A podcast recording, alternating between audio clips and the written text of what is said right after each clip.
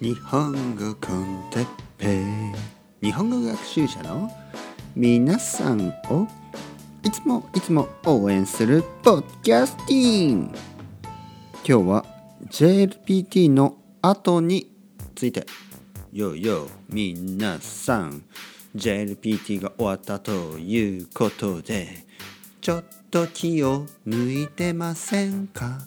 でも実は今が一番大事来年の JLPT に向けても頑張る。人もいる。休む人もいる。その違いは大きい。いつものようにテスト前だけ勉強しててもダメです。日本語の勉強は毎日コツコツ続けるのがコツです。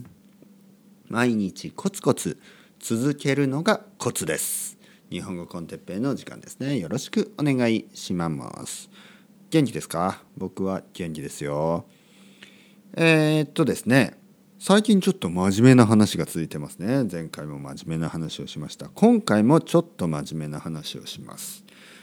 とか言いながらねまああのリラックスして聞いてください皆さんはあの仕事をしてるしね学校に行ってるし何か忙しい人がほとんどですね子供の世話をしたりその中でもまあ頑張って日本語を勉強しているということでそれだけでも素晴らしいのでねあんまりあのこうしろああしろっていうことは言いたくないですね。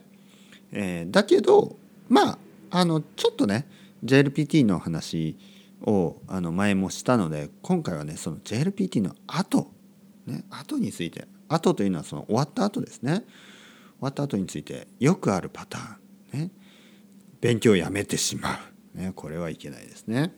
本当に多くの人があの JLPT が終わってねえー、試験が終わったらもうしばらく文法の勉強はしないとかねまああの僕は文法の勉強というのは基本的にはあのそんなにたくさんしなくても日本語は話せるようになると思ってるのでたくさん聞けばね僕のポッドキャストをたくさん聞けば、えー、絶対に皆さんの日本語は上達すると思います。文法の教科書を使うよりももっと自然に、えー、大事な文法ね、えー、1級まで1級そうですね。1級まで使えるような大事な文法はたくさん僕が使ってますからあのたくさん僕の話を聞くだけでもだいぶね敬語はねそんなに使ってないですね。何々していただけませんか？とかしてもよろしいでよろしかったでしょうか？とかね、そういうことはここではあんまり使わないですけどでもまあ日本語コンテッペイがもう100%分かるようになればかなりのね皆さんのあの聴解力ねはかなりのもんですからあの心配せずに僕のポッドキャストだけをたくさん聞いてください。まあそうすればまあ僕は1級まで取れると思いますけどね。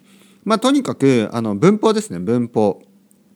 文法もですねやっぱりあのたくさん聞いて自然な形で、えー、文法の勉強する方が文法とかね語彙とか、えする方がいいと思うんですよ。まあ読解ですね。読解読むことですね。リーディングですね。読解はやっぱり読まないとダメですね。だからやっぱりテストの前だけちょっと読んでもダメですね。普段からまあ最低でもね。最低でも NHK のあの簡単なありますよね。リーディング。あれを読むとかね。まあ面白いトピックと面白くないトピックあるんですけどまああの日本語の勉強のためにあれを読むとかまあ前にね以前僕がやったみたいにウィキペディアを読むとかね自分の国のウィキペディアのページを日本語で読むとかアメリカ人だったらアメリカのことをウィキペディアで読むとか、えー、そういうことをして、えー、読解力もねキープしていかなければいけない。まあテストの前ね JLPT の前だけ一生懸命勉強してもちょっとやっぱり遅いですね。今やっと終わったんですけどこの前ね12月の1日ですよね。2019年ね最後の、JLPT のテストがありましたね。僕の生徒さんでもたくさんの人が受けて、え、4級を受けた人3級を受けた人、ね、5級もいるのかな？2級を受けた人。1級はあんまり聞いてないですね。1級の人は聞いてないかな、えー、実は僕の生徒さんですでに1級を持っている人が何人かいます。でもねここでちょっと言っておきたい。1級を持ってる人の日本語はうまいです。だけどその2級を持ってる人とか3級を持ってる人でも1級を持ってる人よりもっとペラペラな人を僕はたくさん知ってます。だからやっぱり JLPT というのはね基本的にはあの会話力ではないですね。やっぱり読解が基本ですね。読む力。だから学校に行ってたくさんね、え、読んでる人とか自分でいつも本を読んでる人はやっぱり日本語能力検定1級取りやすい。あとはやっぱり中国語がネイティブの人はやっぱり強いですね。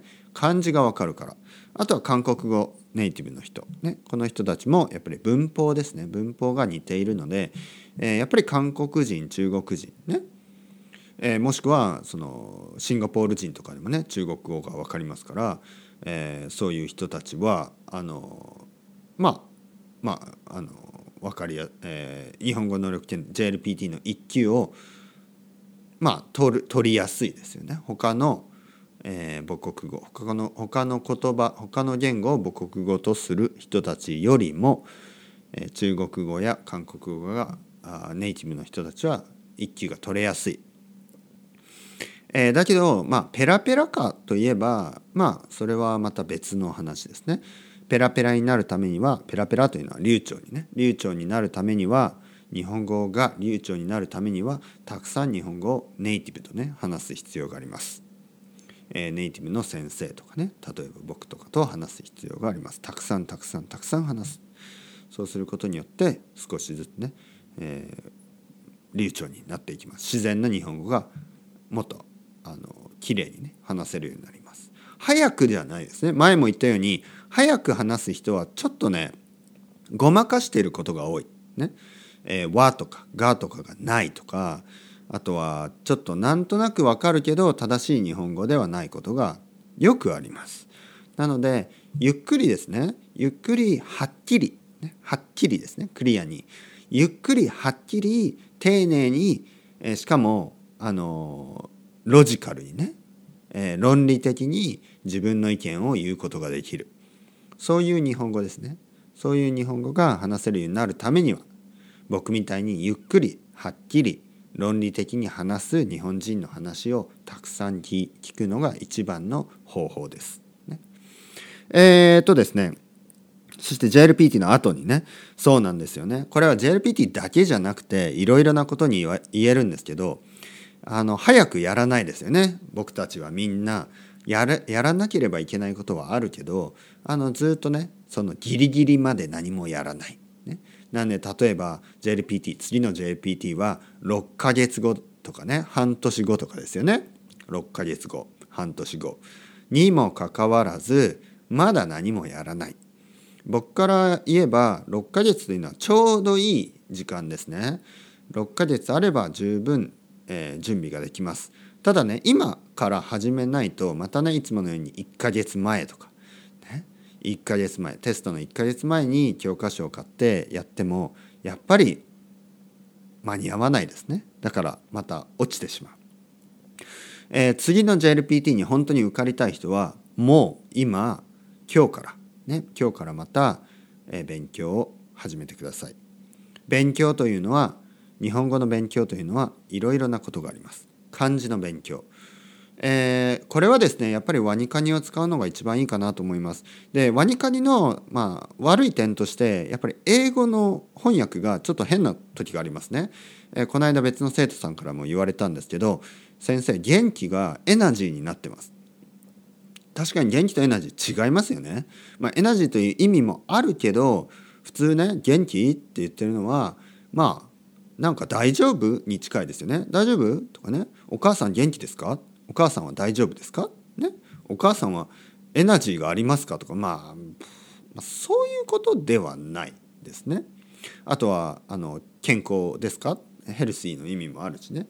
いろいろあるので一つの、日本語の単語を一つの英語の単語に翻訳をするあのワニカニはね少しあのそういう点では良くない。ただねじゃあワニカニ以外に他に、えー日本えー、漢字のね漢字を勉強するのにいいアプリがあるかといえばないんですね。まあ暗記とかもありますけどね。えー、だからまあアニカニはあの楽しくあの続けるという意味ではねいいいいのかなと思います。僕の生徒さんでレベル60になったオーストラリア人の人がいます。でもねやっぱ彼は漢字たくさん知ってます。だからそういうリアリティがあるんですね。そういう事実がある。だからあのワニカニをやることに意味がないことは全くないです、ね、意味はあります。なので漢字をする。そして読解ですね。読むのはえー、漫画を読んだりとか、えー、ちびまる子ちゃんを読んでるね。生徒さんもいます、えー、漫画を読んだりとかあ新聞を読む。ウィキペディアを読む。そういうのを必ず少しずつね、え、毎日やっていく。そして、え、たくさん聞く。これは日本語 con Teppei で十分だと思います。十分のコンテンツがあります過去のエピソードは、えー、と Castbox で聞くことができます Castbox をダウンロードしてそれで、えー、日本語 con Teppei をサーチしてそして聞いてください。えー、っと最後はスピーキングですね会話。JLPT には会話は直接関係ないです。ただやっぱり結局は JLPT1 期を取っても会話ができないと意味がないといつも言ってるので、えー、会話ですね。会話をするには、えー、愛登記で僕とたくさん話をしましょう。まあいろいろな先生いますからね他の先生でもいいんですけど皆さんが知っているようにねやっぱりあのちょっとね深い話とかもっと論理的にね、えー、たくさんの話をしたい人は僕に連絡をください。先生によってはねなんかこう まあちょっと、まあ、日本人でもいろいろいますからいい先生と悪い先生いますから、えー、僕よりいい先生もいると思うし僕より悪い先生もいると思います。だけどあの僕よりねえー、いい先生は少ないです。僕より悪い先生はたくさんいます。ね。だからあのそういう意味では皆さんもね僕のことを知ってると思うので知ってる人からね、えー、日本語を勉強したい習いたいという人はどんどんどんどん連絡をください。よろしくお願いします。それではまた皆さんチャオチャオそれがまたねまたねまたね。